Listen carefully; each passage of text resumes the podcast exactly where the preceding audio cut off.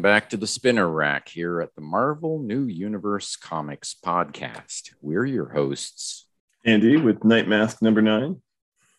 and Steven with Psi Force number nine.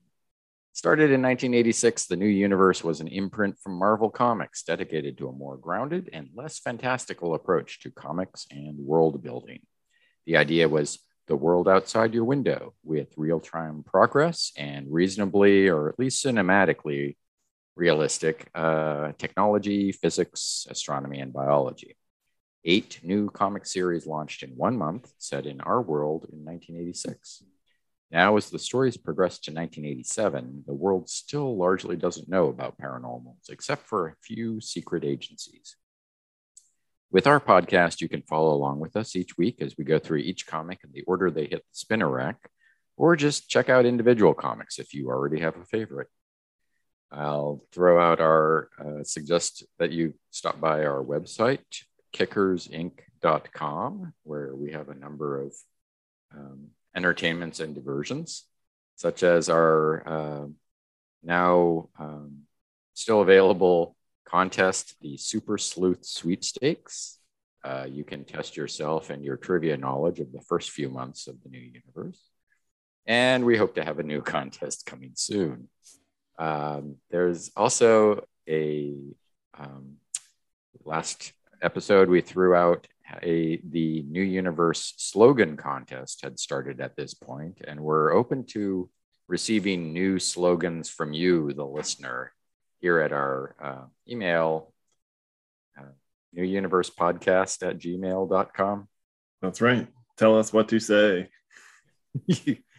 make mine new apparently doesn't cut it so Yeah. keep them coming uh it's we can also find us on twitter at kickersinc.com and we have no plans to leave twitter at any time now um and if uh you're still thirsting for more new universe entertainment we can only suggest our friends over at the new universe uh fan page or the facebook fan page.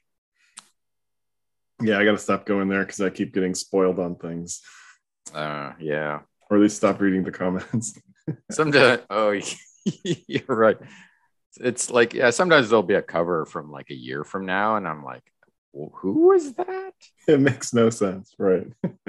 but and then like yeah you're like oh this is fine and then they'll be in the comments oh yeah later uh it's shame that character died no uh, okay spoilers from quite a long time ago are still spoilers. well, anyway, so so today uh, we get to talk about Night Mask. Uh, Night Mask is Keith Remsen, a young paranormal who can enter people's dreams in the disguise Night Mask, uh, with his sister Teddy as psychic anchor, guidance from Dr. Ballad, and physical therapist Lita Mercado. He helps others at the Ballad Dream Clinic. Uh, so today is Night Mask number nine. Night Mask enters his own dreams to discover the identity of the mysterious woman who's been haunting his sleep.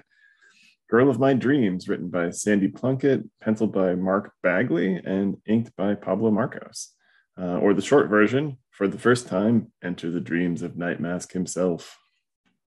all right Hopefully, And- he's dreaming about something PG. like most 18 year old boys he's uh dreaming about his uh homework and uh and this week i'll be covering Psiforce.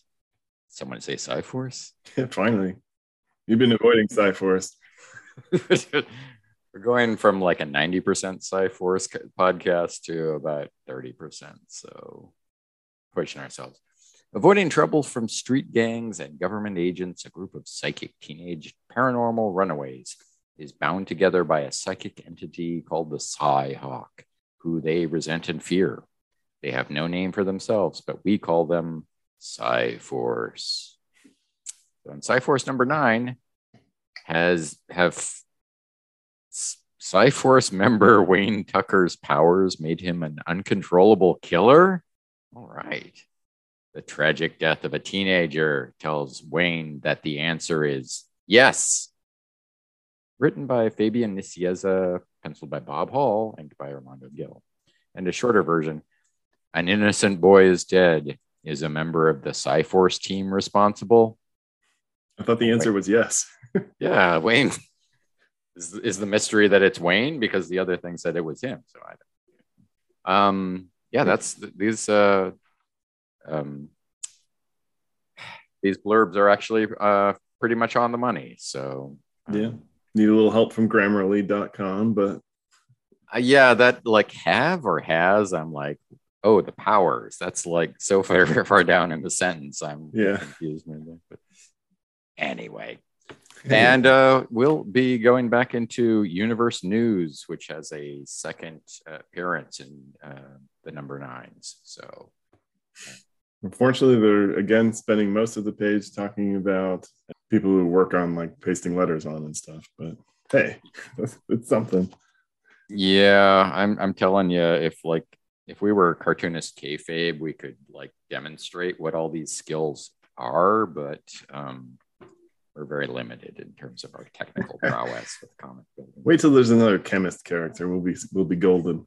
but yeah, Universe News 2 has the uh, actors they would have casted in cast in these roles uh, in the upcoming uh, MCU new universe. NMCU, yeah. Ooh, yeah. The uh the yeah. So this was something i'd remembered from way back in the day. And uh, although i couldn't remember any of the specific people they cast i would i had been looking forward to this for ages so. Interesting choices to be sure. It uh it says the 80s in so many ways well anyway uh night number nine uh, made it to issue nine uh, cover date July 1987, uh, though perhaps hit the newsstands March 24th, 1987.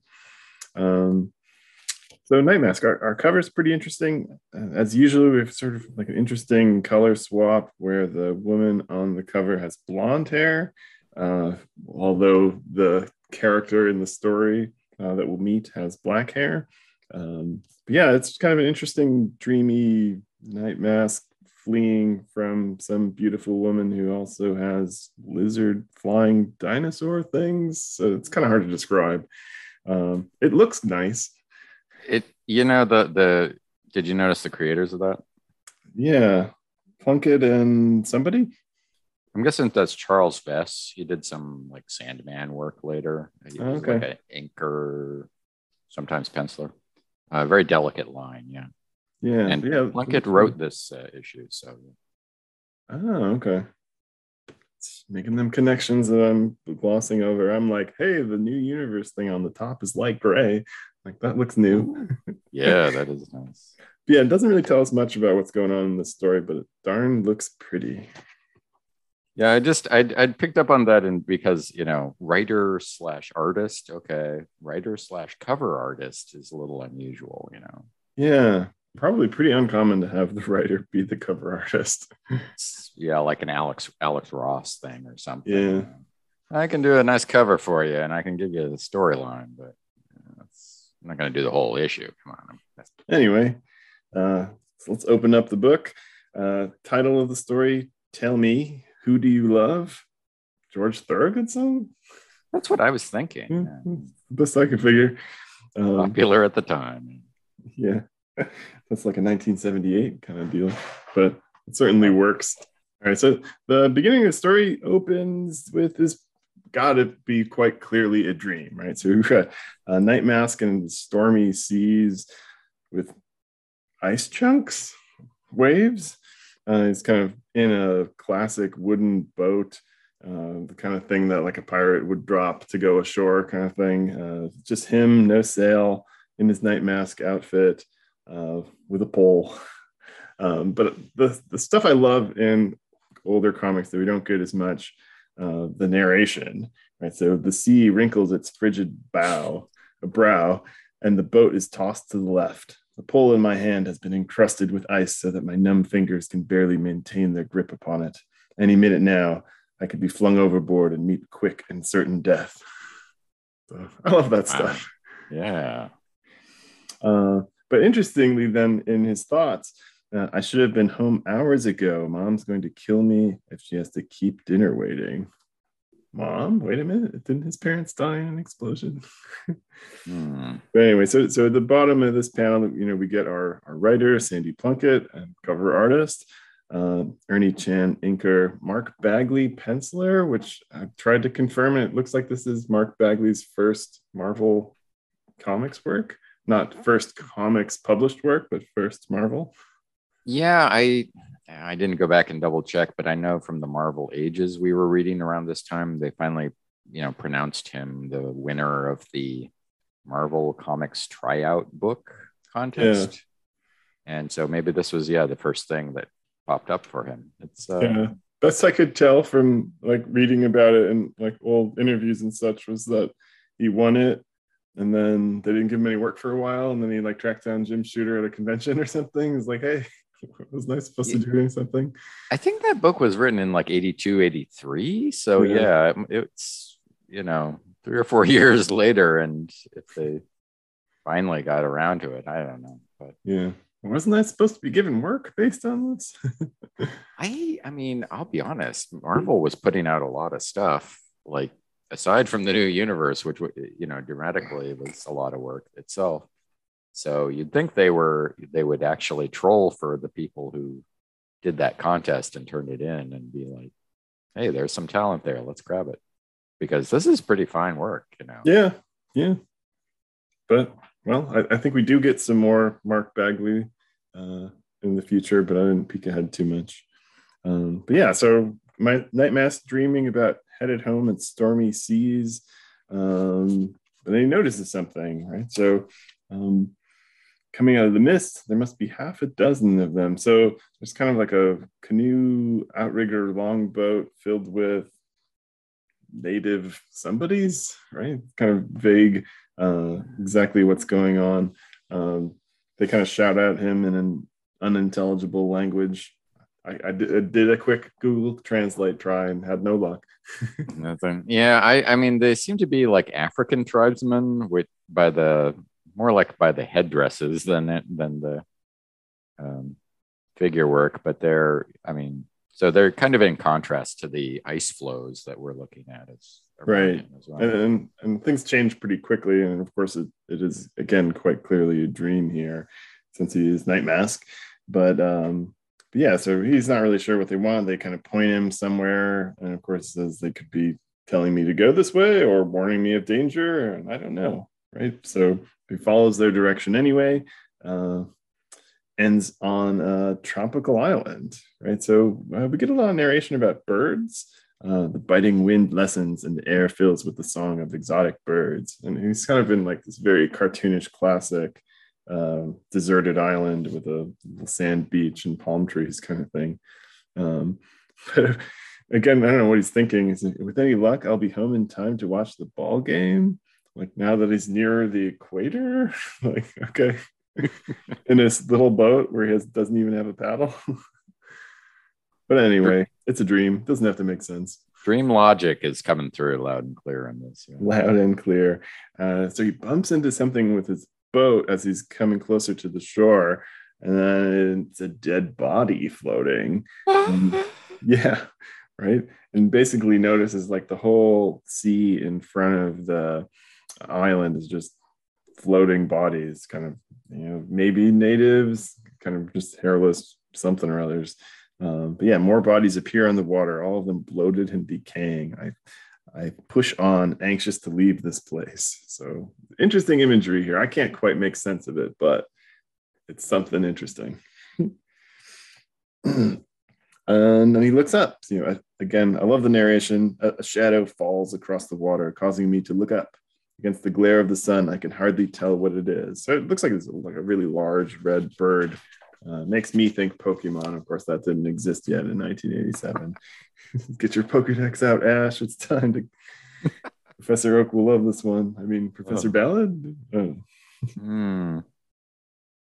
But as he sees it, it's a bird, right? I've never seen such a beautiful creature. And as it's as the bird's kind of swooping across the panels, which is kind of a neat uh, little artistic trick. Uh, it starts to kind of morph into a person, uh, more specifically a woman. Um, so an amazing transformation occurs and basically lands right in front of him on the beach as a woman, the w- red wings kind of become a cape that's kind of draped over her shoulders, just barely covering the naughty bits. Um, long black hair. Um, again, not much cover, cover coverage. Uh, and she says, I've waited many long nights for you to visit these shores, Keith Remsen. She's irresistible. okay, I guess he's not having a PG dream. um, isn't just her physical beauty that attracts me, but her essence. Ooh, going for Justice's move there. oh, let's mingle auras for a few minutes and see what happens. You don't understand. If you just mingle auras with me for a while, you'd sort of get on my way. The whole world will be different, yeah. Uh, so she says, you know, take off that silly costume. You're too old for Halloween. You know, his mask comes off and his kind of draped cape and draws near, gives him a kiss. Our bodies seem to merge as one. Um, and he's happy for a moment until he kind of, you know, takes a look at this mysterious person and then just has a meltdown, right? So he says, No, I can't let this happen. Let go, let go. So mid embrace, mid make out session, um, you know, something freaks him out and he, you know, pulls away, wakes up in his bed, you know, it's just a dream. Hmm. Didn't quite get to finish. right. But yeah, so he wakes up.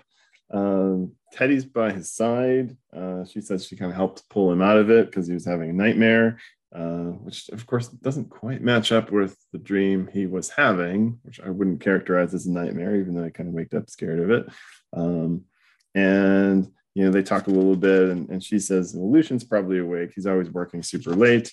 Um, so they go in to see him. You know, it's kind of dark moonlight shining through the windows. You know, he's at his desk working.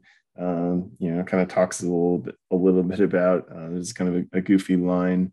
Uh, your unconscious has been disrupted by all your night masking. Cute phrase, isn't it? Night masking. He's doing our job for us here. Wait a second. I guess so. Yeah. yeah. So, so they talk a little bit about you know how um, you know he's trying to keep it together basically having trouble relaxing things like that. And then lucian starts to get a little weird. Um, he says you know when i was a boy in haiti i used to spend a lot of time on the beach just relaxing. Often i'd get up in the middle of the night and bathe in the moonlight. It's like uh, lucian what are you talking about? He's standing in front of the like a big glass door. Uh, don't interrupt. Where was i? Yes moonlight. You hear the baying of the hounds like, Lucian, what's gotten into you? There you go again, Remsen. You're so uptight. It makes me furious. You hear me? Furious. And he turns into the wolf man. so, uh, barring a dist- distinct change in how the new universe works, uh, I guess we're still in a dream. Hmm. The old wake up in a dream uh, trick is is always effective. Yeah, way way before Inception. Is uh that was a big part of Nightmare on Elm Street, I think. That's true. Yeah, they think they woke up, but they really didn't wake up. Yeah, yeah. It's been a while since I've watched that. I think I think it's too scary, so I probably won't go back and watch them. so yeah, Lucian's the man wolf. You know, kind of gets up in Teddy's face, uh, or in Keith's face. Uh, he yells for Teddy for help, and she's got kind of like glowing red eyes and fangs, and basically as the werewolf strikes out at him. He wakes up again. Ah, is he actually awake this time? We don't know. hmm. It's uh yeah, it's just bed again when you Yeah, just bed again. uh, but yeah, so a- another shift in scene. Uh, clouds pass slowly in the upper atmosphere, their languid movement a stark contrast to the staccato dance of the figures below. Wow. Someone pulled out the, the uh, thesaurus uh, for this one. yeah, totally. Um, so they're fencing out in the yard. So uh, apparently they are in some sort of fancy country club, presumably through Dr. Ballad's connections rather than any of the rest of them being wealthy. Um, I don't recall Keith fencing before, uh, but I know he's always training, doing something with Lita. So in this case, you know, they're fencing. They're both wearing kind of the, the full white get-ups and the masks. Um, and Lita's mopping the floor with him and chastising him along the way for not paying attention and all the things he's doing wrong. Um, gives him a nice little poke with the uh, uh, fencing saber. There's, there's a, foil, right? That's the name for it, isn't it? Yeah, that sounds yeah. good. Uh, and they both have little red hearts on their uniforms, which I'm not sure is a thing. Um, but she pokes him right in the heart. So a little little message there, perhaps. Um, but yeah, she makes him quit. You know, you're embarrassing yourself. You're not paying attention. Um, you know, again, he's kind of talking about how you know, he's a little confused and lost. You know, not sure if he's dreaming anymore because he's waking up from a dream into another dream. It's kind of messing with his view of reality. Um, and you know she's trying to help him as, as she generally does um, and you know it's Lita right so she's not going to beat around so you know i see your point you just can't sit around and mope about it uh, she's not a psychoanalyst but you know that dream woman of yours might be the key to your problems you're afraid of something instead of facing it you're turning and running you know you're strong rely on that strength so she's like all right just deal with it face it don't run away keep making out. if I could get back into that dream, I would. Believe me. well, he can fall asleep basically on command, right? So it is. It is his his his true power. Yeah. Yeah. Putting yourself into other people's dreams is just corollary from that. But right. Falling asleep on command. But you know, so there, there there's I've gone past it a little bit. Uh, there was a little narration somewhere in the distance, a thrush warbles, so like the sound of birds, which they also kind of focused on in the previous dream, you know, the sort of exotic island birds. Uh, and then we get him at the end of the conversation. You know, I feel the late afternoon sun on my face and wonder, will I wake tomorrow and remember this talk as only a vague dream? so there's a lot of playing around with, you know, are we dreaming or not, uh, which I enjoy. And and the next page, up to page 10, we have Keith, and it basically looks like he's in outer space. Right. So there's like galaxy, planets, moons, all kind of in the background. You know, so, um, you know, get some other, more fun narration about the cosmos and solar systems. I am now Galactus, devourer of worlds. no, no, I'm kidding. That'd be a cool dream. yeah. Oh, but yeah, so he, he's still a little lost. Um, but it turns out he's just in a um, oh crew. What's the name? Planetarium. Planetarium. Thank you. Word escaped me. All all this fancy narration has got me flustered. so Lucian took him to the planetarium just to kind of chill out and relax. Um, you know, again, the conversation centers around, you know, you're pushing yourself too hard. You know, maybe you haven't quite adjusted to being night mask yet. Um, but his advice is to follow Lita's, right? So you're tired, you're worn out, you're confused, just face it. Okay. Follow Lita's advice, confront your fears. So at least they're not giving him conflicting advice, I suppose. But he doesn't have parents, right? So, you know, he's 18, he's got a younger sister. Um, you know, these are his his uh ballad is kind of a father figure at this point, whether he wants to be or not, I suppose. So at least he's trying to help him out in between running a business. So anyway, we cut again. Keith in bed. A night, like a soothing balm, falls over Georgetown. A small screech owl peers through the second story window of Keith Remsen's bedroom. So more birds, more sleeping. Um, the bird swoops through the window, basically, uh, startles him awake. Um, and he decides to follow it right so um, probably a dream here becomes definitely a dream as we turn the page and he's kind of up on the top of a building in the middle of the city. And there's kind of a whitish fog and a bunch of pterodactyls flying around like near the ground. Uh, but also the pyramids are in the background you know some planets in the sky that we normally wouldn't see. So definitely in a dream world. Um, it has a nice um, sort of like Batman or Daredevil, you know, looking over the city, look to it. You know, Yeah. sort of You're on right. the corner of the building, ready to jump off, kind of feel.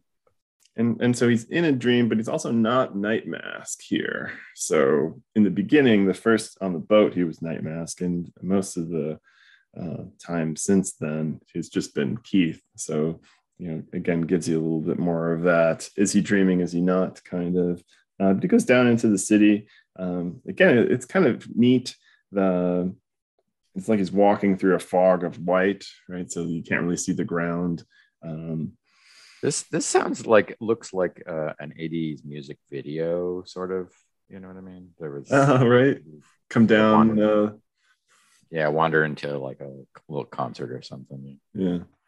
But what he does wander into is a weird parade of cartoon characters. So they're all here, my favorite characters from when I was a kid, all in one parade. Um, This is so- pretty, int- yeah, like uh, the range of characters here, um, impressive.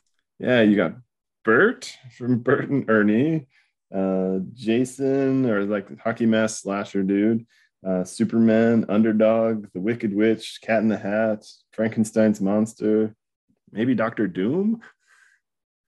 Makes Oh, an okay. appearance. Yeah, there's uh, Snake Man and Aladdin, or the, a girl from Aladdin. Jasmine. Yeah. Yeah, yeah, I think that was Oh. 90s though. yeah, yeah. That one out. Yeah, like and some uh, uh like Alice in Wonderland kind of looking characters too. So interesting squad that he's walking up on. Uh, my favorite by far is uh, the Bert character, who's like tall as a man and kind of like he's got a hoop earring. He looks kind of like punked out, rough and tumble Bert. This is a Bert that is definitely gonna cut you if you get in his face. Yes, yes, he is. Very disturbing, to be honest. But I'm, I'm but I'm guessing these aren't all of his favorite childhood characters. Uh, like Donkey Head Priest Man, maybe not a beloved childhood character. That's a book. I never read it. Yeah, I don't know. Donkey headed priest? What have you got to say for yourself? so he's kind of like you know wandering amongst them. Yeah, Donkey Head Priest Man's brother. I have it here, the one true word. And uh, a guy with a noose around his neck who's you know standing with a martini glass. Is what a pain in the neck. You and your asinine word. so weird, little squad. Um, he taps on the shoulders of Lionhead guy to get advice and directions, and then you get an interesting line. Uh, as he's kind of scream turns and screams at him in his face. He says, um, "Take it easy. I just want directions out of town." And Lionhead guy says, "Out of town. Oh, that's rich. No one gets out of town before midnight. That's when the change begins." Like, ooh, which has got me thinking, Lady Midnight, Ooh. right? Long black hair, infiltrates dreams, very pretty. Changes into her persona at midnight. Like, ah, what's going on here? Hmm. Um, and then they fight, right? So uh, it's almost midnight. He doesn't know what they're talking about. Um, as he tries to kind of sneak out, like an executioner guy grabs him. Um, Keith socks him in the face, um, and his axe falls on his head, and you know, he executes himself on accident, I suppose. Um, Cat in the Hat and Ku Klux Klan guy come come diving after him. uh, Bert seems to be the ringleader. He's got a gun. He says, "Get him, boys. We'll make him one of us." Um, yeah, basically, he's, he's able to fight them off and kind of get away. Uh, dives under the monster's legs. You know, they start swinging at each other, and and the the parade of characters start hitting themselves, basically. Uh, but it's it's a kind of a neat fight. Uh, punches the Grim Reaper in the face and shatters his skull. Caveman clubs the you know hockey mask slasher dude um, as he's finally running away and kind of getting away from the fray uh, the, the final shot is that Bert guy with a revolver or with a handgun shooting at him so it's like it's quite the scene definitely a lot of fun I think yeah, the the cat in the hat has gone completely feral there. yeah lost his hat Oh.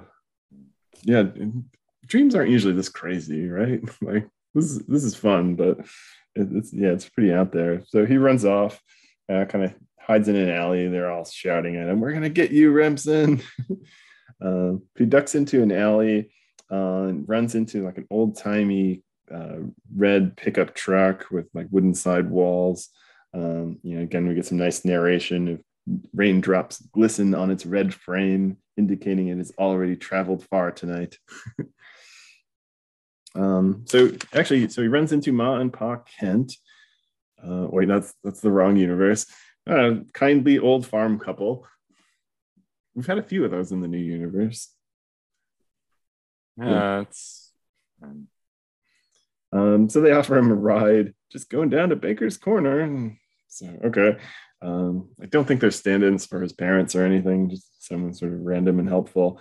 Um, as he walks around the truck to hop into the back, uh, there's people in there already. So, uh, two Native American guys, they're kind of cartoonish looking, and then the woman from before.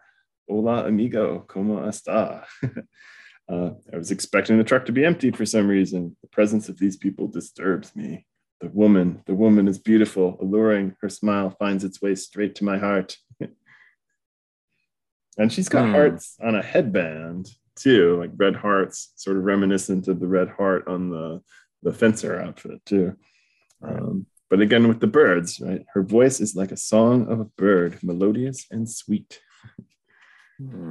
He's run into the woman of his dreams, the woman that he was supposed to be not running away from, according to Lita and Dr. Ballard.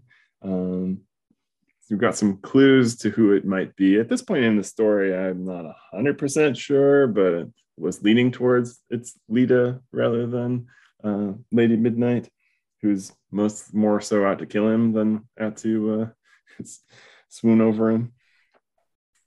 Yeah, the the way she's drawn. Well, actually, Lady Midnight and um, Lita are both, you know, dark long hair, attractive women. And so without like um, more clues, you could be, uh, it would be easy to, to say, well, this is obviously, so, you know, so-and-so because that's what she looks like. And so, yeah, you're right. It could be uh, one or the other, or maybe a third option we hadn't thought of yet. Yeah, could be. A, could have been a very new character. The speaking in Spanish, though, I think that yeah, that kind of sells it uh, or seals it. Um, but yeah, that the line from the tiger guy of like the change happens at midnight, you know, definitely made me think Lady Midnight, and, and that may not have even been intentional. They could have just been talking about like that's when they go wild and like turn feral or something too. So I'm not really sure. To be honest, that's that was my my interpretation, but I. Uh, yeah, so yeah, if if Lady Midnight had popped up, it would have been after that, it would have completely uh, taken me off guard. So, yeah. But, or both. mm. Two different ladies. Anyway, um, Keith is kind of weirded out, weirded out with the uh, the two men there also in the truck. Um, she says they don't understand English. They just kind of sit there and then turn. Are you also attracted to them, Keith? I understand. uh, so in mid conversation, they turn into dogs and jump out of the truck. Maybe that means something. Uh, he says, you know, remember a Greek myth as a child about a sorceress named Circe. Um, okay. Um, I mean, Circe turned people into animals, perhaps, as part of the myth there. But uh, again, just sort of odd that the native people show up again, but don't to have that much of a purpose, I suppose. I'm still trying to figure them out. Um, but anyway, uh, she touches him on the shoulder.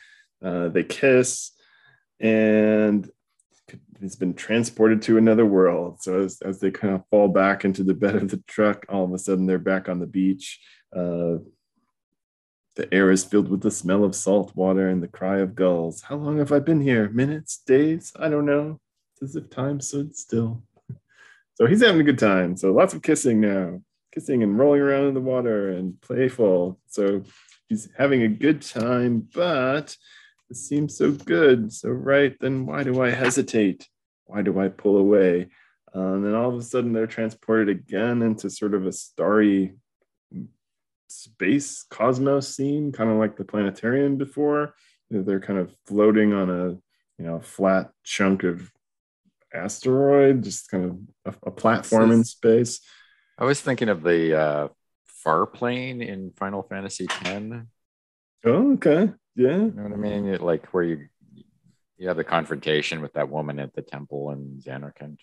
Yeah, it's, it's, it's very video gamey too. It's like like a, the kind of platform you'd be jumping over and stuff like that as well. Boss fight now.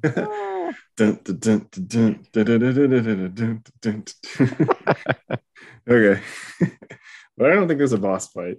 Um, basically, Keith freaks out again, so he got a little more smooching in this time. Uh, says, "No, I can't let this happen," and she's like, "What's gotten into you?" Um, you know, the well, the warm gaze of the sun has turned into the cold, unforgiving glare of the cosmos. I'm seized by vertigo. Um, so he he runs. Um, you know, she's wanting him to come back. You know, and she says, "It's something I did, something I said. You know, it's it's never you've never gone through what I have." He jumps off this asteroid sort of into space, and I loved my parents, and now they're dead. I don't want to go through that kind of torture ever again. Um, in panic, he leaps off his spit of sand, um, hanging in the empty, meaningless void, away from her, away from pain. Uh, so I guess it's about his parents again. Uh, the empty, meaningless void. yeah, we're just we're embrace all, the empty, mean, empty, meaningless void like the rest of us do, Remsen. Come on. Come on, yeah, this, that that goth lifestyle won't take you anywhere, dude. no, it won't. Um, so he falls through space. She transforms kind of back into half bird, um, kind of swoops down, grabs him, uh, rescues him. And as she kind of puts her hands on his face, he wakes up, you know, holds the hands, and it is in fact uh, in the waking world now, uh, Lita, who's right there in bed with him, but also so is everybody else. so almost Keith Remsen, almost. yeah, Keith Remsen wakes up uh, after being rescued in his dream, and everybody's there in his bedroom, and apparently had been listening to him uh, talk in his sleep. Uh, so Lita's sitting on his bedside. You know, she had kind of grabbed his face, uh, was maybe trying to wake him up as he woke up from the dream, being rescued by her. Um, but his little sister's right there I've heard more eloquent monologues, but it was enough to give us the gist of what was happening in your dreams. It's like, oh crap. Me, me so horny. Me. uh, but he, in past issues, he was like, you know, really enjoying himself, rescuing beautiful ladies from giant robots and all sorts of stuff too. So, or uh, you know, bathing in the hot spring with a bunch of ladies and such, right? Like all the famous actresses and such. So, yeah, Teddy always gives him the wet blanket treatment, but uh, yeah, well, so it goes, right? So they, they talk a bit about, uh, you know, now they kind of understand the situation. He's afraid to fall in love because he lost his parents. So, you know, if he falls in love with someone, he might lose them. Um, sounds familiar in the movie TV world uh, as far as things go. Um, and of course, his sister there to give him garbage. You sure did some heavy breathing over that dream girl of yours. Was it anyone we know? It's like, uh, you're putting me in an embarrassing situation, Squirt. And uh, Lita at the end, Keith, I've never known you to be the shy type, but don't worry about it, Keith. I think I get the idea. And you're certainly not the first schoolboy to have a crush on his teacher. And so I guess she knows, but doesn't sound like uh, doesn't sound like he's got many chances here. He had kind of crushed on her in past um, issues a little bit. We're kind of building to it, uh, I think. But uh, now I guess. Yeah. If the real time element, you can imagine like months of, of having this attractive woman around all the time is like consuming him slowly until uh, it becomes unbearable. Yeah, and apparently they live together, right?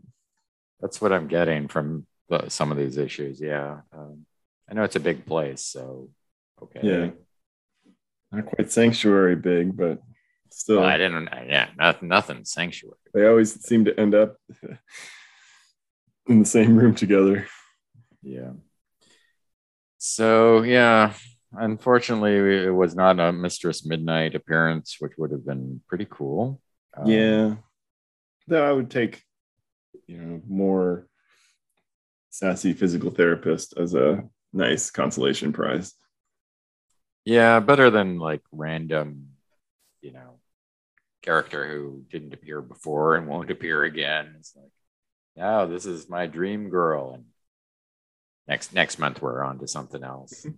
Yeah, it doesn't feel like we have a story arc per se going on, but it does still feel like you know interesting things are happening, and you know the it still feels related, like things are moving ahead with the characters at least. So, I guess I, I mean the the preview of this was like for the first time enter the dreams of Nightmask himself. The the the only or the problem I think I have with this is that last issue was also the dreams of Nightmask himself. And it kind of suffers by, you know, having those right next to each other, honestly. Yeah, that's true. If we, if they'd have been spaced out a little bit, even I'd be probably fine with it. But um, they're both having to do with you know the loss of his parents and such as well. Yeah, I mean, it makes sense to be. I mean, to us, yeah, six months after we lose a parent is still, you know, you're you're affected by it. But it was kind of like we he loses his parents and then several months of like adventures, and now let me think about my parents some more. Um, okay. Yeah. So some of that is unavoidable, I'm sure. Um, in terms of like the kind of stories they get pitched and everything. I don't know. Yeah, and the timing of them as well. If you got different people working on them rather than like, you know, okay, I got to work on next month's story kind of thing. So, right, right, yeah. If any, yeah, Nightmask has kind of suffered with not having things sort of built up over time. I guess, yeah. Yeah, so I'd, I'd see it more as a missed opportunity than necessarily a problem so far. I mean, because I, I, think a lot of the one-off kind of stories have been good, right? The the, the dream scenario yeah. really lends itself to having like single issue stories. So, you know, yeah, it's, yeah, it's generally pretty fun. I guess you're yeah. If you think of it as like this book focuses on single issue stories, and yeah, yeah it uh, it's good at that. Yeah. Yeah. And we had Justice in the Dream last time. It's like an evil version ish, and you know, we've had good art in the last couple. So I'm not yeah. complaining. Yeah, and uh, like I said, vaguely, if this is his first pro, pro professional work, uh, or at least Marvel work, you know, not a not a bad showing at all. Um, yeah, it's nice. There's like we got real backgrounds. Um, you know, it's not just a bunch of blank kind of yellow and purple in the back, you know, so everything's drawn nicely, a lot of little details. You know, the writing's got a lot of little details as well, just stuff that doesn't isn't really necessary, uh, but is there that just kind of helps set the scene, you know, like he's walking to the truck and talking about how it smells of hay and machine oil. It's like totally has nothing to do with the story, uh, but it, kind of helps set the scene a little bit. There was one thing that where he had a footnote that I I know I went back to because it confused me. Where he says, "I tried giving up being Nightmask once, and you won't know how long that lasted." It says, "See issue number five. So number five was when he was in the dream of the witness against the mafia, I guess. Yeah. And he was like, I don't know if I should do this, but I didn't really think of it as like Spider-Man no more. Mm-hmm. You know what I mean? Like, yeah, it wasn't quite that dramatic. The big Nightmask quitting issue. Oh no. Well, anyway, um, let's see. Could have been a fun homage cover in there, though. I think that this we're still in the early era where we didn't like ridiculously copy the same cover over and over again. 1987. Yeah. Um, so even though I don't know what those little dinosaur dragon newt things are, it's a nice cover, definitely. Yeah. And Plunkett, who I don't know much about. I mean, it's an interesting, like I say, combo of skills there. Um, yeah, writing, I'd say that's fine. Art, good. So I don't know. I'd, yeah, I'll give it a B. It's kind of straight down the middle for me. Going B. I think this may be our largest diversion. I was thinking A minus. Wow. Okay. Yeah. Interesting. I had a lot of fun with this one. There's a few things that didn't really make sense, but um, I don't know. I, I don't know if these ratings just get affected by like the mood I'm in when I'm reading and such you know, to some degree, but, but yeah, I enjoyed this one a lot. It was kind of Shouldn't have had interesting. that Taco Bell before I gave the rating. It's trying to figure out what's going on. Um, I like the dream within the dream. You know, everything's kind of fun. The art's nice, you know, all the way along. Like there's something kind of visually interesting to look at. the parade of cartoon weirdos, like Parade know, of Cartoon Weirdos is good. You know, there's something in the middle that I, I, I, even going over it with you, I don't know. So he wakes up from uh, the werewolf and vampire, and then they're doing their fencing yeah, with Lita, and then at the planetarium with Ballard. And I honestly don't know if the fencing and planetarium are other dreams, or that was like his day that you know between like Yeah. previous dreams and I kind of assumed those were the two not dream pieces because then like the heart on the outfit makes its way into his dream later uh, on her headband, and then like the space scenery makes his way into his dream later. Um, as he's kind of like trying to escape that last time. Um, Yeah. But it's certainly questionable. yeah, it's uh it's readable either way, but uh, Yeah, and then it kind of works narration wise that I mean, like the werewolf dream, Dr. Ballard is, is still kind of talking about some of the issues that Keith's having, right? But then um, you know they're talking about you know facing his fears, facing the dream woman at the planetarium. So then that would allow him to know what's going on in the end when they're in his room, spying on him, having a wet dream because he's in the water.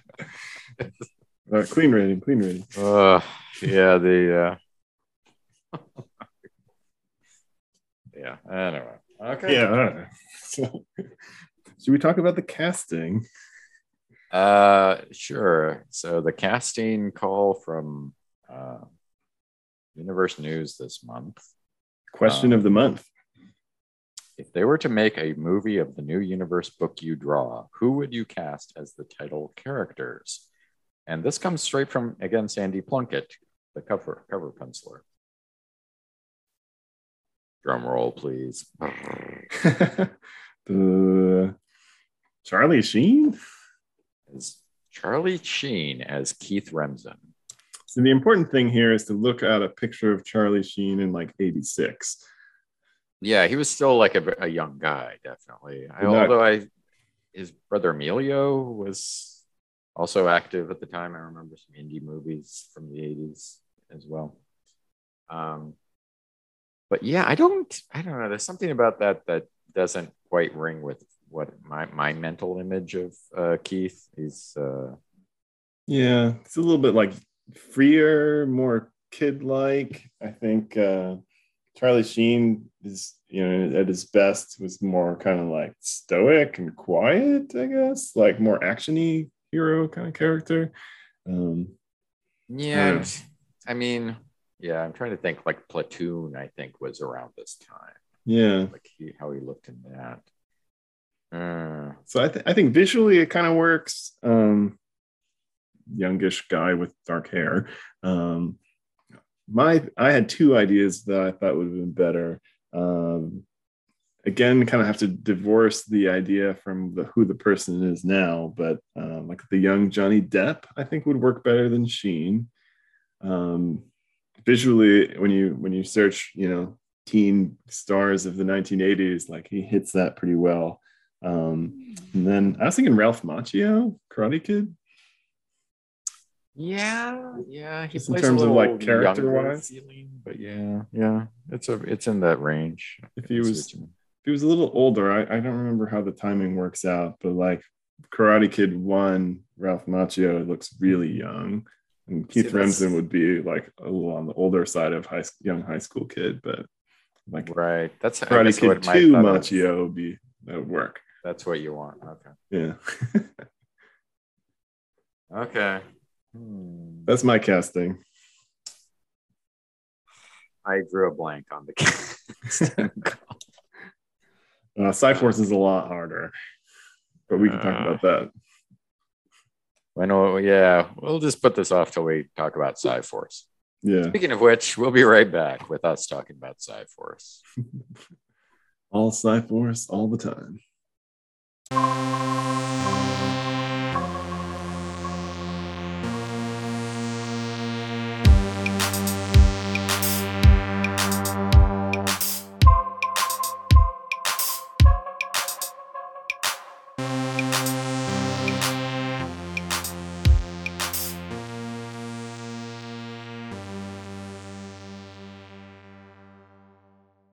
Welcome back to the Spinner Rat. No, wait, that's the beginning. Alrighty, well, welcome back from the break.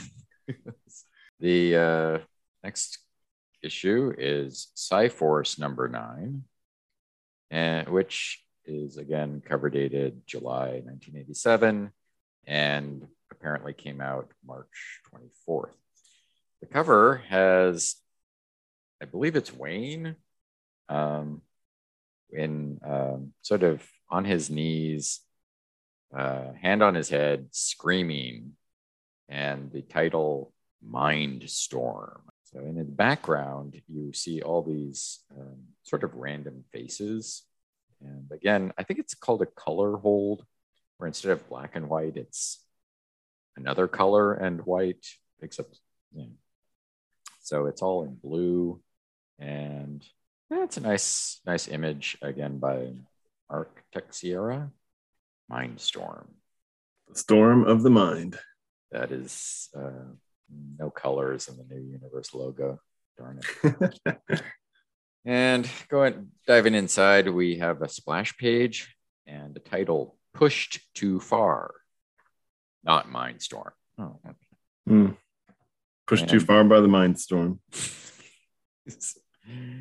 created by, and then the credits Fabian Fabian Nicieza, writer Bob Hall, penciler, and Gil and Nichols as inkers. So Bob Hall had done the um, pornographers in Seattle issue a couple issues ago, Oh, okay. and Fabian Nicieza was, um, I think, coming off of like working in marketing or something, much like uh, Peter David. So several of these um, new universe writers were recruited, like giving people in uh, editorial or marketing a chance to uh, flex some creative muscles. And Nicieza, I, I think we all know, went on to good success with the X Men later in the 90s. Um, just when I wasn't reading the X Men. So to be honest, I barely know his work at all. So I'm pretty, I have no, no like expectation one way or another of it. So Well, there's so many like standout arcs of X Men that it's kind of hard to uh, think about some of those other ones too. So that's true. I know feel I've read it, but I don't. I can't like place it as an era or a story or anything like that. So even if you were a really good X-Men artist or writer, you'll always be compared to like the 10 other best eras and be like, oh, hmm, okay, I forgot you completely. Time in between Claremont and Morrison. Yeah.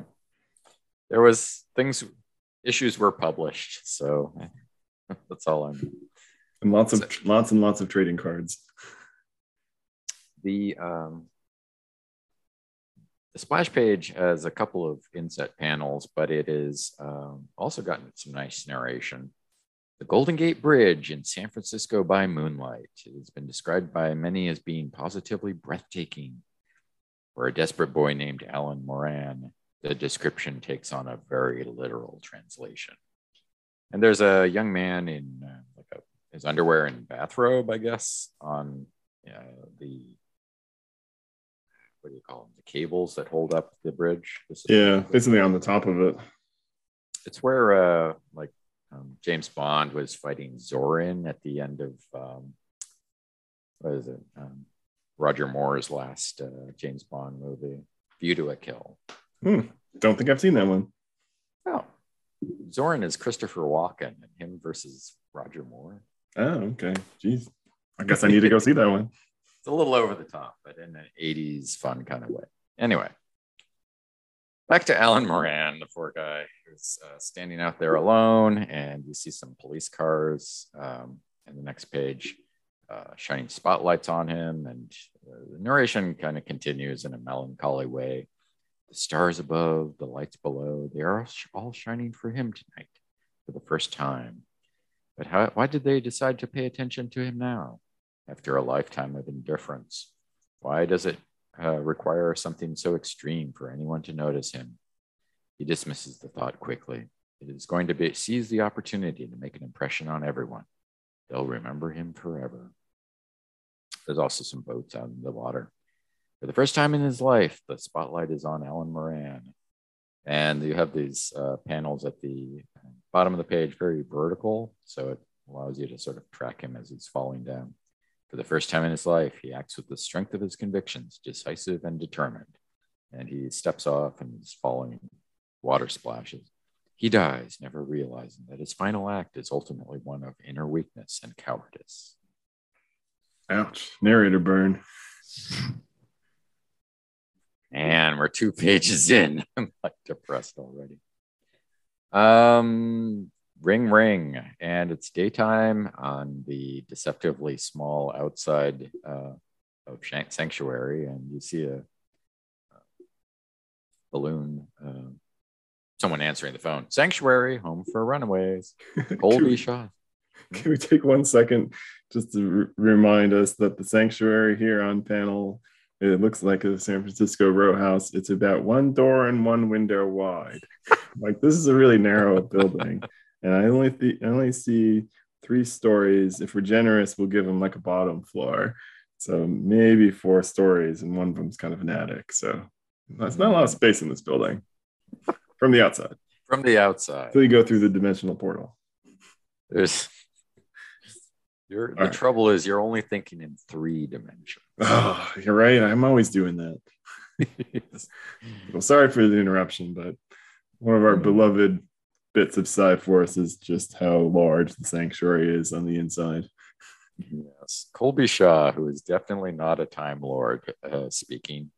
Yes, Officer Moran is a resident here. What's he done now? Oh, where? Golden Gate Bridge? No, I meant the body. Yeah, I'll be there this morning. No, they're in Utah. Of course, I'll call them now. Uh, the uh, this conversation is overheard by a girl we haven't seen before and Kathy. And so next week we already see um, a couple of uh, other teenagers like so Moran's fish food. Wonder who gets his Reeboks. Uh, you get the impression that this is not an unusual event for the sanctuary. Yeah, I mean, Home for Troubled Teens does sort of lend itself to this sort of uh, event happening more than once. Um, so yeah, Kathy is horrified, and she's um, next thing you know, standing on a staircase, telling Wayne that Moran killed himself I mean, I knew he had problems, but to commit suicide, that's really kind of sick, don't you think? And uh, he just, Wayne like muscles past her, and uh, the carton of milk he's carrying splashes on her, and she gets kind of mad about that. Shut up, Kathy. I'm trying to drink my milk here. so he he continues on, and the rest of Psi-Force is up at the top of the stairs, like, "What's wrong, Rain? What's wrong, Kathy?" Kathy tells him that uh, oh, Wayne uh, is just being a jerk as always. And oh, and anyway, also Moran killed himself. But, um, so after they repeat it, um, they're st- sort of standing around talking for a second, and the um, they start thinking to themselves, "Wonder what really set Wayne off." And uh, the, the Tyrone is like, ah, "Let's not start a big gab fest. This will be too depressing." But uh, Kathy comes back, and they do start talking about poor Alan Moran. Um, Tyrone's like, I knew it.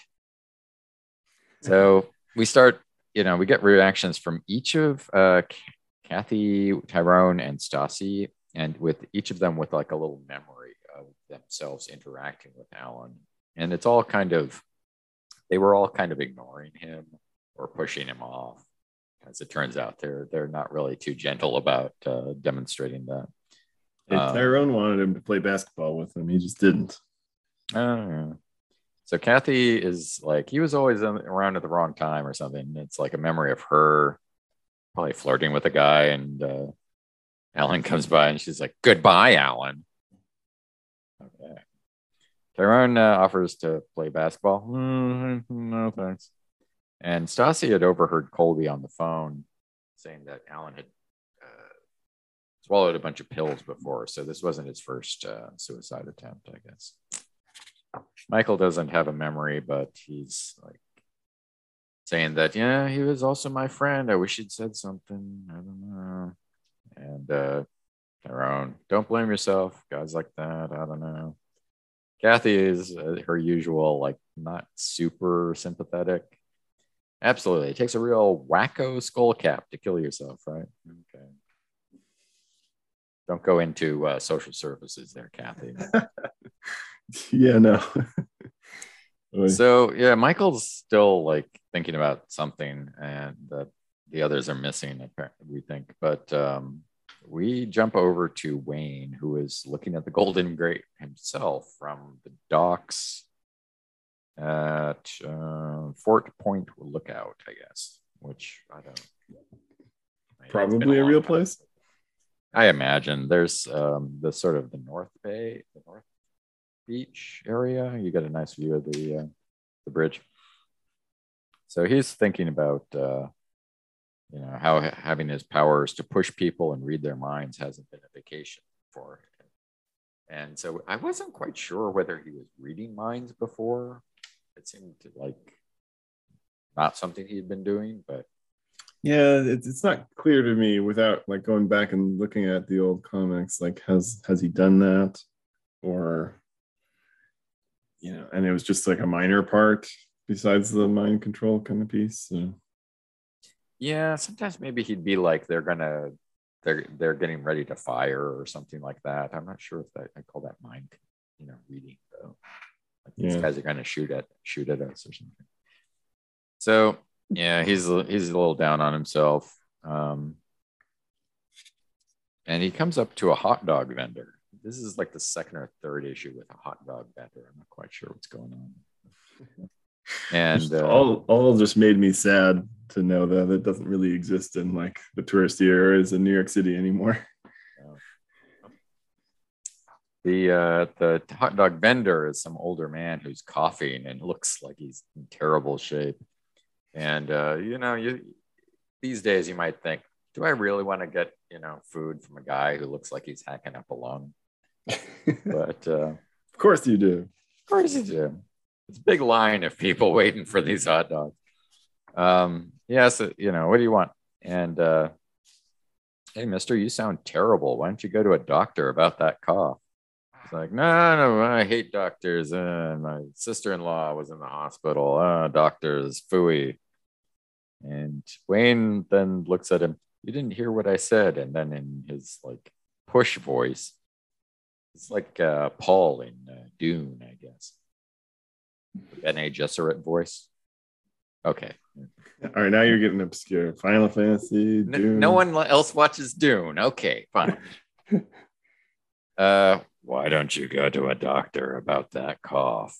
I mean, the obvious uh, pop culture reference would have been Star Wars, though, right? Oh, the Jedi. Obi Wan kind of thing. Yeah, yeah. Okay. Ouch. Shamed in my fake geek girl alert. Okay. Hey, Dune is at least making good movies. um, so he's like, Yeah, you know, maybe I will go to the hospital. Maybe I will at that. And Wayne thinks to himself, All right. maybe now if that works, maybe I'll be able to sleep at night again with a clear conscience. Maybe. Anyway, back at Sanctuary that night, Michael comes in to bother Wayne, who is uh, on his bed with a Walkman on, like turned up super loud. Wayne, Michael has to go over and tap him to wake him up, and there's a, a weird disconnect between the uh, penciler, inker, and colorist there, where instead of Michael's glasses, it makes it look like his eyes are bugging out of his face. yeah but it's not meant to be for comedic purposes, which is how it comes across. Yeah, anyway, you can, you can see some of the like circle like reflections in the glasses of the hot dog guy, which I think is what the artist was trying to do. And yeah, so yeah. he's got the googly eyes. Uh, so uh, Wayne pushes him off. What? Crawley, what are you sneaking up on me for? And I just wanted to talk about Alan and you. What about Moran? I know, Wayne.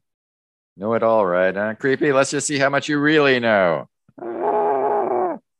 So, two comics with two very different reactions for what happens when one of someone you know wakes you up the, from your bed. You know, a lot of sleeping going on in the new universe. It is the world outside our window, truly. Bedroom window. Uh, Michael feels a shoving sensation and he gets Wayne's memory and via a psychic probe. And he, Michael can feel Wayne's pointed anger, his overwhelming guilt as they methodically pound away at his defenses. And Michael is privy to a memory of Alan um, giving Wayne a hard time for smoking, which, you know, obviously um, became uh, much more normalized uh, in the years since this. But at the time, you could still smoke indoors, and teenagers could get cigarettes and things like that. Um, so yeah, yeah Alan. Random kid coming up and telling Wayne what he should be doing. It's probably not yeah, the best terrible. way to get on his best side there. yeah, you're. I mean, the the glimpses we get of of Alan are pretty sad as we go through this book. Um, people's memories of him, like maybe he was trying to reach out, but he was doing it in every wrong way possible. So, because here Alan's like, you know, he's like, oh, why do you smoke, Wayne? I was talking to someone about why people smoke, even though I think it's bad for them, and they might be because of nerves, of insecurities. No way, I said. A lot of the smokers I know are too cool. I mean, I mean, I can't picture you having any insecurities. You're really cool, but why do you smoke them? um, so, I mean, he thinks Wayne's cool. Wayne is cool, but you know, he he's like he can't sort of connect with Wayne and or anyone it seems. And Wayne, of course, isn't like uh, thinking out too far. He's just you know what I hate this place? I hate dust. It's like all these little dust balls I see floating around, these little specks that are insignificant. Maybe they'll just up and fly away. Maybe they'll just fly out right over the bay and sink without a trace. Thing like I'm looking at right now. I mean you. I mean you, Alan. You're a dust. I, I added a little bit there, but anyway. Yeah. So, so now. So he's like, you know, he tells him to dry up and blow away. And uh, we go back to the present, and Wayne is like, you know, you know, get out of here, Crawley. Get out. And he's not so much using the mental push as just physically pushing him out the door and down the stairs. Uh, Crawley loses his glasses. And Tyrone and Stassi find him at the bottom of the stairs looking like he had broken his neck. But uh, It's down by the uh, bulletin board for this sanctuary uh, Yeah. complex. But I think it's got like a fire escape map on there, like head past the 15th bathroom and the astral observatory room. 23rd door on the left. Yes. Okay. Thank you. Um, so Stasi uh, heals Michael, who like, hmm, broken collarbone, mild concussion. Wow, you know, Yeah, you wrecked him. a little rough there. Yeah. So Tyrone's mad and he heads up. Michael's just saying something about he thinks it's his fault. So Tyrone gets up there and confronts Wayne. What is your problem? And, uh, you know, Wayne's not having that either. Um, he must have slipped. I don't know. Tyrone yells at him and then keep out of my business. Your business is my business, Wayne. We're in this mess together, whether we like it or not. And uh, don't tell me what to do, Jessup. Just shut up and get out of my face. Again, that's the voice. So Tyrone just sort of, you know, stands there. Um, and Kathy's there now. Oh, absolutely sick. You pushed him. You want a piece of me too, Ling? Yeah, you know it. You better believe it. You know your little Sean Penn act is getting really obnoxious. I'm a little surprised Sean Penn was known for being a jerk at this point because um, I I thought, thought, that, a came little- later. yeah, yeah, like yeah, he's still like a young dude with like two movies under his belt. But, um, so yeah, he yells at her, and she telekinetically like pulls the rug out from under him, so he flops, uh, trips over, and lands on his butt.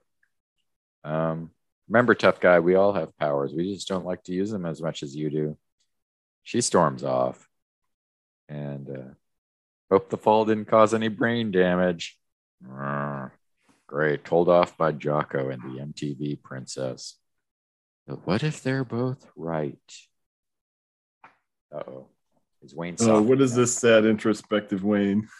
Who is this character? what wayne come on man we depend on you to be constantly abrasive and unapologetic Hmm. So Wayne just uh, heads for the door and brushes them off when they say they got to talk, and he heads out. Um, Tyrone thinks I'll follow him and senses astral form, the ghost, off. And Wayne's heading down some stairs, which um, Tyrone says, "Oh, great, he's taking the Muni. At least the subway system here is cleaner than in Manhattan.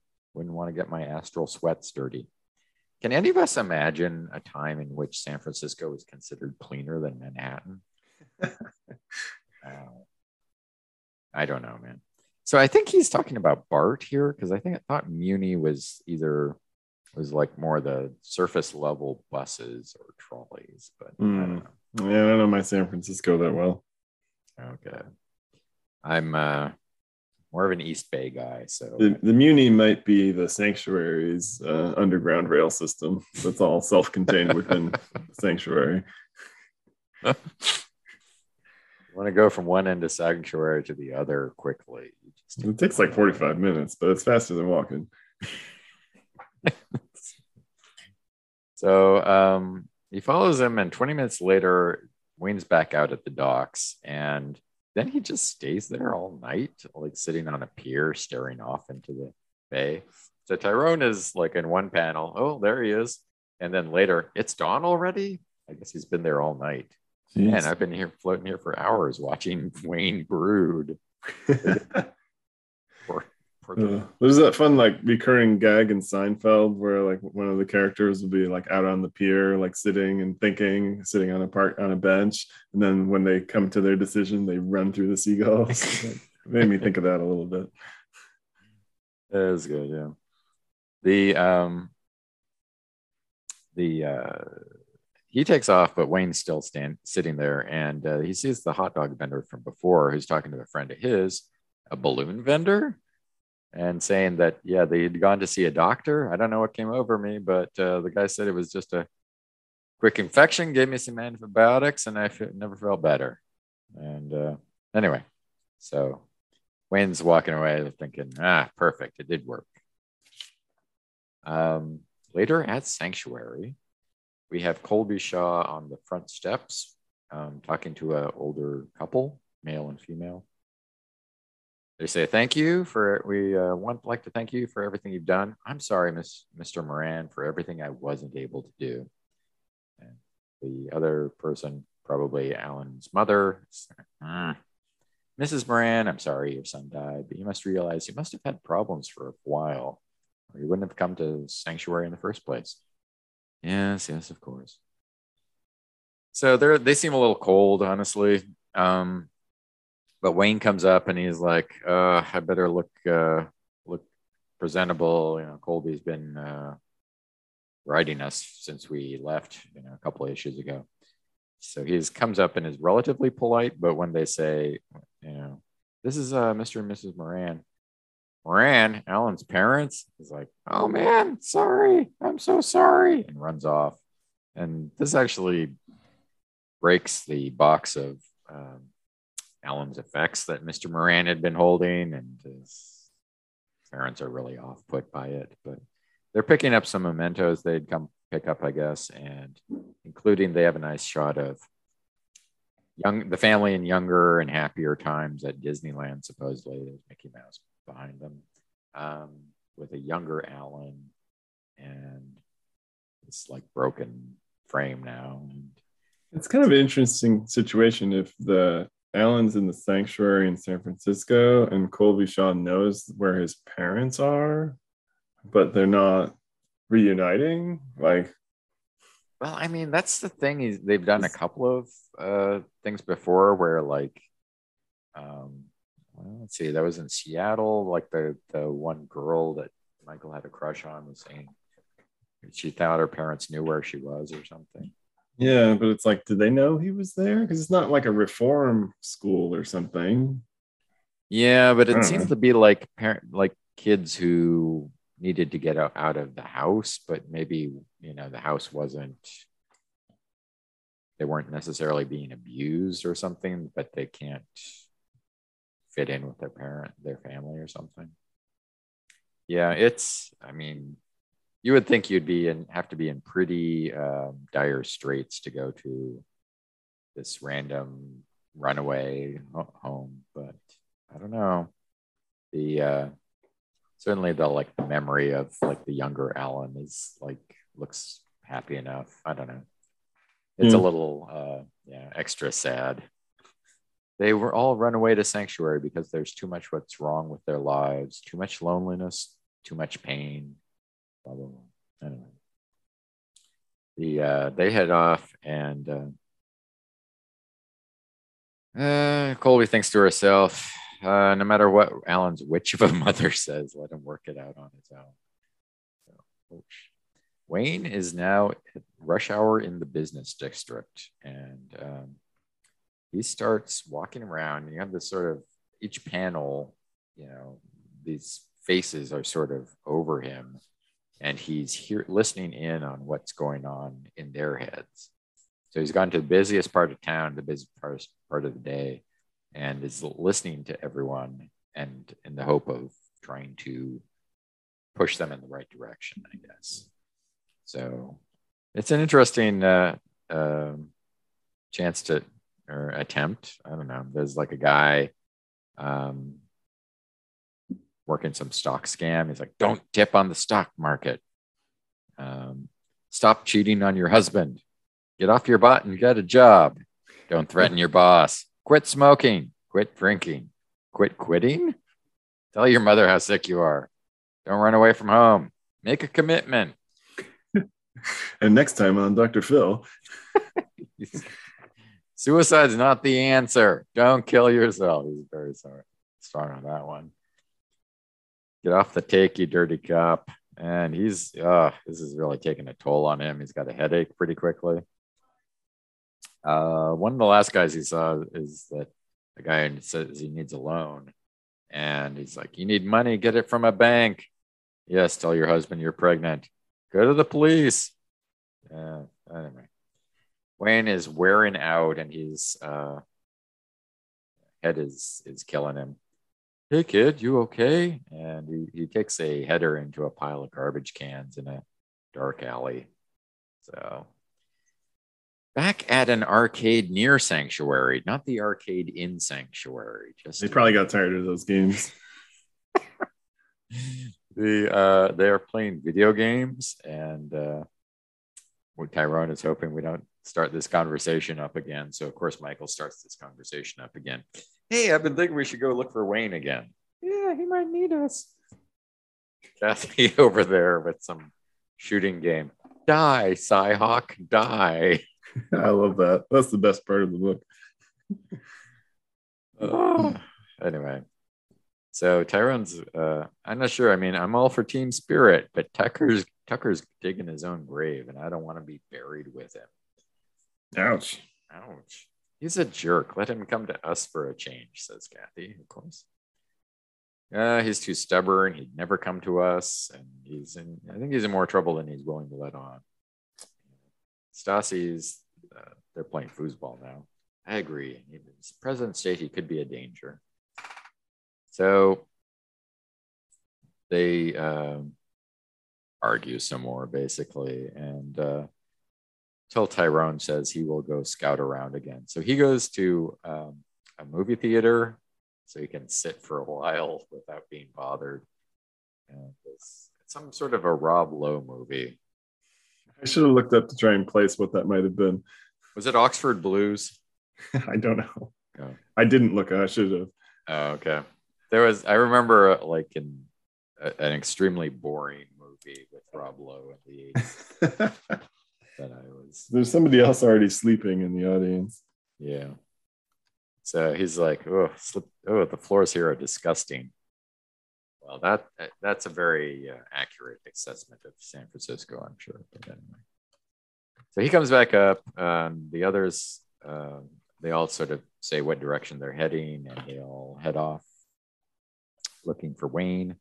Several blocks away, Wayne is looking in a window, store window with some TVs on, and he sees a uh, report from um, breaking news, and there uh, there's a reporter outside a bank that was being robbed, and the police are bringing out the gunman.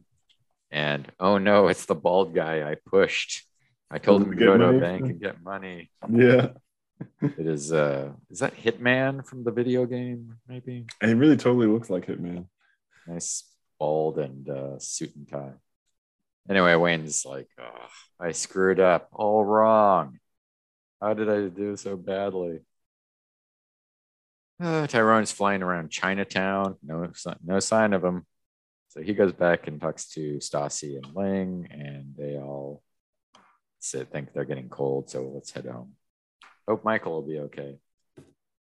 And we're back at the uh, lookout for Golden Gate uh, with Wayne, who's now himself really has a um, sad uh, narration box. For a desperate boy named Wayne Tucker, the description takes on a very literal translation. Overwhelmed by grief, by guilt, by exhaustion, by confusion, by life, by death.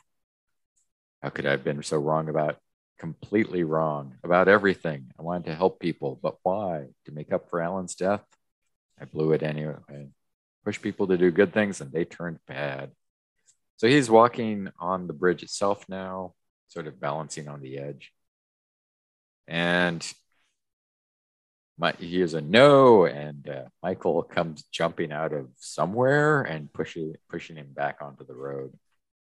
Oh, Michael, what are you doing, you little idiot? You could have killed me. I, I thought, don't think too much. Don't think for me. I just wanted to help. Shut up and leave me alone, Crawley. Let me solve my own problems. Wayne's still true to character here. Thankfully. Yeah, but let's see. He as he's walking, Michael's getting mad and anger rises within Michael and it manifests itself as a blast of pure psionic force. Shaboom. so yeah, nice uh, trash can strangely placed next to Wayne, and then a spotlight that is also near him. You haven't solved anything on your own. Power down. Um, Wayne starts uh, He's, they're now like close to the park, I guess. He's like, he's cracked. He's gonna blow me up. he's kind of chasing him, and so he's being chased by this young Mike, Michael Crowley. Wayne, stop! Leave me alone. Okay, you're, you're the tough guy, Wayne. Come on, act like it. Some tree gets blown up, and Wayne finally uses a push on him. Stop it now. So they both sort of fall down. Look, I, I, just wanted to talk. I know you didn't kill Alan. He committed suicide because he wanted to, not because you made him. Did you know that Alan had swallowed a stomach full of sleeping pills a few weeks ago? Did you know he died at 2 a.m.? He was in his robe and underwear. When does it take, since when does it take four hours for one of your pushes to take effect? Wayne, you didn't kill him. I know. Tonight, I walked around during rush hour, probing people's minds, pushing them to help themselves. I wanted to make up for Alan. I thought it was my fault. I realized tonight, though, that I can feel it inside my head when I use my powers, like a tickling, sort of, but not quite. Know what I mean? Anyway, I realized that if when I pushed you to stop a few seconds ago, I didn't feel that tickling when I argued with Alan. I felt it with you. So they, they, yeah, he he helps them up. I guess we have all have a lot to learn about these lousy powers. Yeah, I learned I can hit what I aim for tonight, at least sometimes. And I learned that whether they want us to or not, need us to or not, we can't expect pe- to help people. Best we can do is hope we can help and try not to hurt. It is almost midnight back at Sanctuary. Tyrone, Stassi, and Kathy are all on the bed, kind of getting worried getting bored. Hmm. And when the other two walk in, we're back, Mike, Wayne, and Wayne. I I swear this is what it says is Wayne's dialogue here. I don't believe hi, you. Um, hi, I want to apologize to you, and I I'd like to know if we could hang out here a while tonight and just talk. I need to talk. Who is this character? What? We don't have like alien uh that alien shapeshifters that try to disguise themselves as other people in the new universe that we know of, but mm. possible. I don't know. Could this be the end of Angry Wayne? This is always my fear. Yeah. Is this the end of Angry Wayne? Only nine issues. We got sad, introspective Wayne. So that is Psi Force number nine. Um, overall, I mean, we so again we don't have like a coming next time. Um, overall, I was pretty happy with it. I know Wayne isn't super in character, but um, it does. You know, the, the characters overall, I think, seem true to themselves, even if this is kind of an unusually um, dark one for for Wayne, at least. Yeah, it's not bad. Yeah, I, I didn't know what to expect, but in terms of like picking up the story from the previous work, um, the setting, the characters, generally on track. And while it has a bit of a, oh, I don't know, what do you call it, story of the week, um, after school special feel to it. Yeah. Yeah, you know, teenage suicide is no no joke. It has been a problem for it was a problem in the 80s and it is a problem today. It's mm, it's not uh, not cool reliving these moments when we uh, you know if you've met if you know people who've who've killed themselves. So yeah, that's very true. And yeah, they are teenagers, right? So you know what kind of things do teenagers deal with? Like this is pretty much right on track. So yeah, yeah. And maybe not quite as much fun as battling a uh, power stealing or you know power hmm, stopping psychic Thomas Psy-Stalker in Alcatraz, but yeah, it's um, you know it, it's not combat except more combat within Psi Force, um, but you know a reasonable amount of like power is being used, and this is like maybe closer to superheroism, I guess. Um, because I kind of like that idea of like, okay, what can I do? I'm a psychic. I can read minds. I can tell people to do things. Well, let me go try to push people in the right direction. And, you know, whether that's uh, Yeah. really a good idea all the time. I mean, I, it's it's. I'm not sure he pushed that guy to rob the place, but it is a cautionary tale. Yeah. Though I mean he would make the world's best or at least most effective police officer, though, right? It's like you will give yourself up now. Yeah, I always I always thought that was like you know if you had like a like a Columbo, but like he was psychic, who was just kind of playing with you the whole time. It's like, of course I knew you did it. You, I was reading your mind. Yeah, yeah. Just It's wanted to a, have a meal at your fancy restaurant first while we talked about it. I got nothing but time. So uh, yeah, tell me more about. Yeah, the um, life in sanctuary, all that good sort of teenage um, angst, and uh, yeah, I, I'm optimistic with uh, Nicieza now. Looking forward to uh, him apparently getting more involved in this book. I don't know if now or later, but um, Yeah. So I don't know. I would. I I'm thinking B plus for me. B plus. I'd go straight B, I think. Um, yeah, it's nice. It's above average. I, I hadn't recognized that this was Bob Hall again, which I think his art I liked more in this issue. There was maybe a little inconsistent. Like sometimes it was kind of nice and cool looking. Sometimes the faces got a little strange. Um, Yeah, it was a little cartoonier or something in the previous issue, and was a, a bit more of a hard to to um, get into those characters. But this one's a little, yeah, more on track with what I expect, I guess, or something. yeah, I agree. Although some Col- Colby looks like a like you did tell him it's a it's a female character. It's one of those panels. It looks like uh, Walter Cronkite or something. yeah, when, like when she's talking to the parents, kind of stuff. Exactly. Yeah. Very like. Uh, yeah. I mean, I I I do did enjoy it. Um, if um, yeah, I don't, mm, not much more to. Yeah, it's, it's just kind of is right. Like Yeah. it's an okay issue. You know, no no exciting revelations.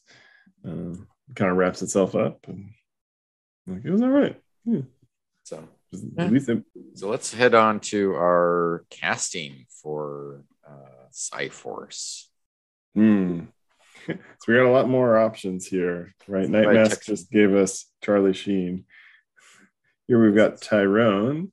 This is Texeira. Okay. Yeah. Yeah, Tyrone. JJ Walker. From Good Times. Yeah. Dynamite. Dynamite. that guy. Yeah. I think that's well. I mean, he's a little old at this point. Even I think yeah. that was like a more of a '70s show, but um, he's he's he's tall and thin. So okay, I don't. I think we we you'll you will quickly see in the '80s they had a lot less um, sort of pool of underrepresented minorities. They were very uh, you know more clearly underrepresented. Yeah, yeah, and I mean, in trying to look up actors like teen actors from the 80s, like there's not a lot of options for the people of color at all. Um, I would have went like more like a Malcolm Jamal Warner Cosby Show, maybe. He's more athletic, kind of Tyrone's Mm. basketball dude, I like that. rather than the dynamite guy. But who still shows up on like TV commercials selling you like uh, Medicare Plan C kind of stuff, apparently. Really? Okay. Uh, Kathy was Rae Dawn Chong, who I didn't even recognize that name. I had to look that one up. Oh, she's the daughter of uh, Tommy Chong from uh, Cheech and Chong. Right, So And she's half Asian and half African American. right. Which she was in weird- Commando, apparently. Oh yeah, I forgot that. Yeah, she. I I know there's a couple of Mystery Science theaters with her, and um, That's probably not a good sign for her career, though, right? Okay, well, yeah, but I mean, she was. I know she was popular in the '80s into the '90s, and Yeah. um, she's one of these.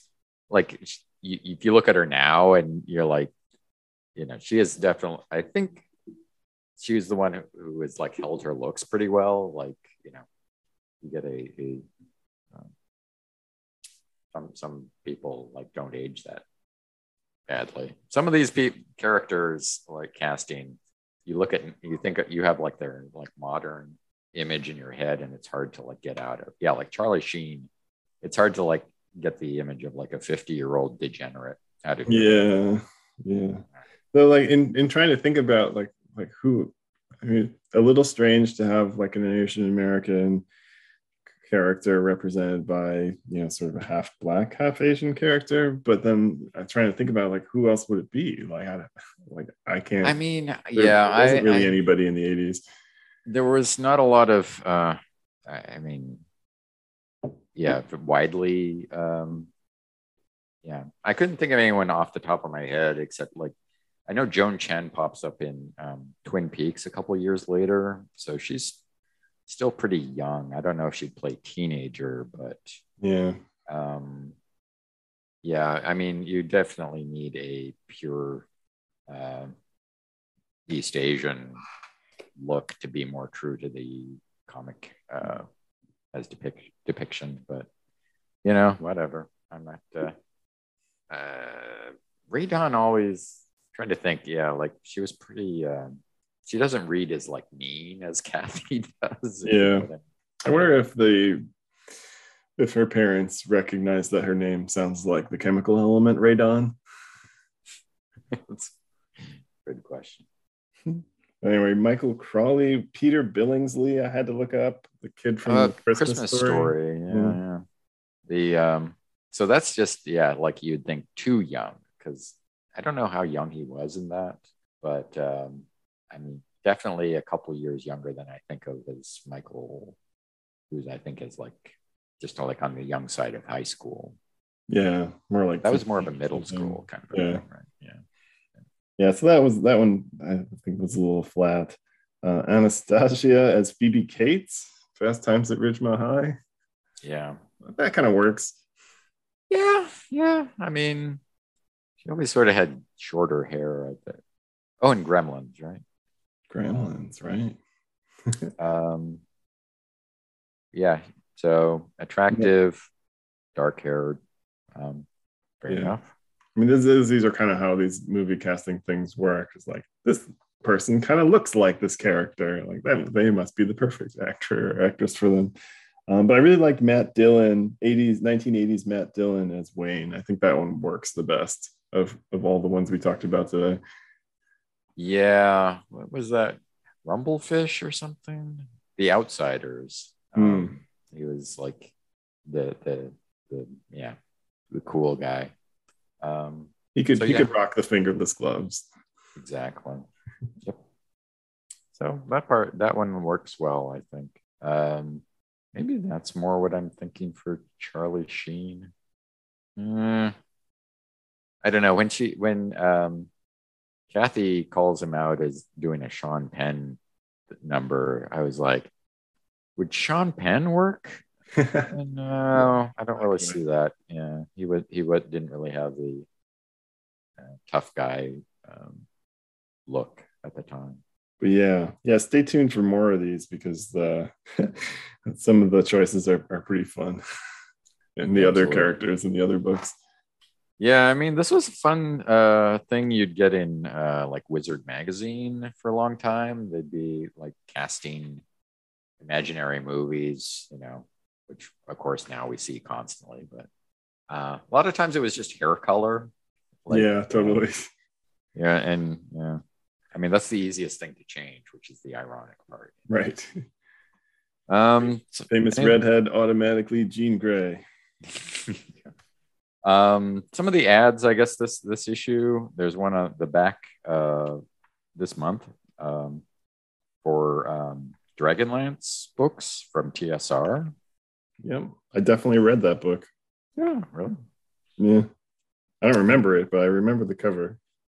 I liked. Uh, I don't know if I, I got it, but like leaves of the inn of the leaves from the inn of the last home, where it says uh, the newly compiled complete Krynn source book leaves from the inn of the last home, a catalog of all the poetry, songs, recipes, maps, journals, lost manuscripts, scholarly essays, and artifacts gathered together for the first time. That uh, I don't know if I had that, but I that's the sort of thing I love, you know. That's you know your company's successful if you if you're able to publish something like that. Yeah, Dragonlance wasn't my favorite so I may have a, read a book of it, but uh, it's more of a Greyhawk guy myself. Sorry, guys. Hmm. They mo- ad for a movie called House Two: The Second Story, which I don't remember at all. I remember the house movies and I remember not really caring about them. It's just like classic haunted house stuff. Bill Maher in a, in a minor role, apparently. Yeah. And Cliff from Cheers. Oh, yeah. Sorry. A few things for um, gum and model cars. Yeah, those little electric racetrack things that would always whiz off the track. Robotech, the role playing game. Mm. Highlights include the SDF one, Ooh. whatever that is. I The know. tank I mean- is my favorite though. Like the like if you could still get all the like use all your Tang points to earn like the Tang phone and the suspenders. and Yeah. yeah. It looks like a Marlboro thing where you're like you get the uh, coat for you know 50 box tops or something. Guessing not much of that memorabilia still exists. I'm guessing. But let's see, Oreos, M&Ms. Yeah, the Robotech actually. Now that just reminds me, like, why why isn't Spitfire more like this? They have giant Japanese robots suits. Trying to be a little more grounded. Uh, okay. Well, that's it for this week's episode. Next time, we'll take a look at Mark Hazard number nine. Woo. Mark Hazard deliberately places himself in the Russian army's bullseye when he signs on with another mercenary to deliver guns to the Afghan rebels. That should work out. Decoys I can't written- see any possible problem. no problems there. Decoys is written by Doug Murray, illustrated by Gray Morrow, uh, or the short version. Uh, Mark Hazard Mark 9. There's a merc- new mercenary in town. Meet him in this issue if you dare. Uh, does that mean we're writing Mark Hazard out of his own books? oh, new mercenary. He's called Steelhawk, and you'll find he's the most amazing guy ever. We got Cary Bates to write in. Anyway, yeah, Let's get I like. I like the you know not you know read my comic if you dare. Come on, what are you a wuss? Come on, read the comic.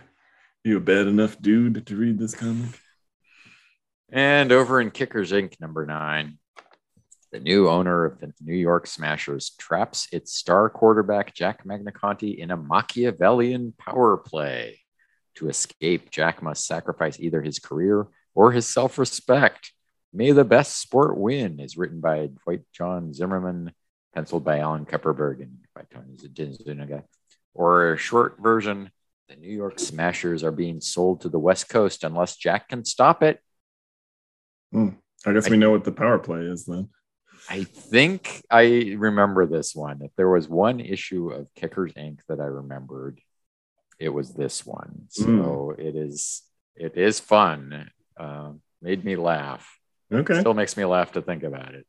Yeah, I have not read it, so I'm looking forward to it. All right. New So- writer. So, yeah, I think we're yeah, I don't recognize that name at all. So in the meantime, uh, we'll be uh, findable on our website, kickersinc.com.